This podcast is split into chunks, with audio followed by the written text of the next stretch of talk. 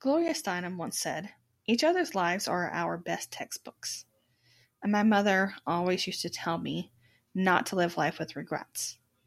For if we regret something, we can never learn from it. Welcome back, listeners. I'm Kayla, aka Violacious Curiosity here at YKYC.com.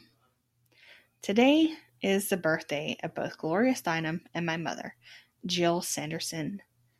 And Gloria Steinem is 86. My mother would have been 65. I celebrate both of these women. Both have had an enormous impact in my life. Both fought for women's rights and stood up against such fierce, incredible odds.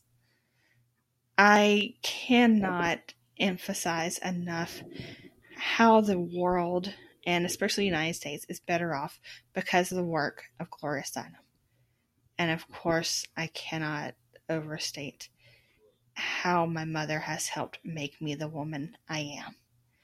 How she taught me about feminism and hard work and fighting against social injustice. How she and my father built an egalitarian household. I will love her till the day I die. And to both of them, I say, Happy birthday.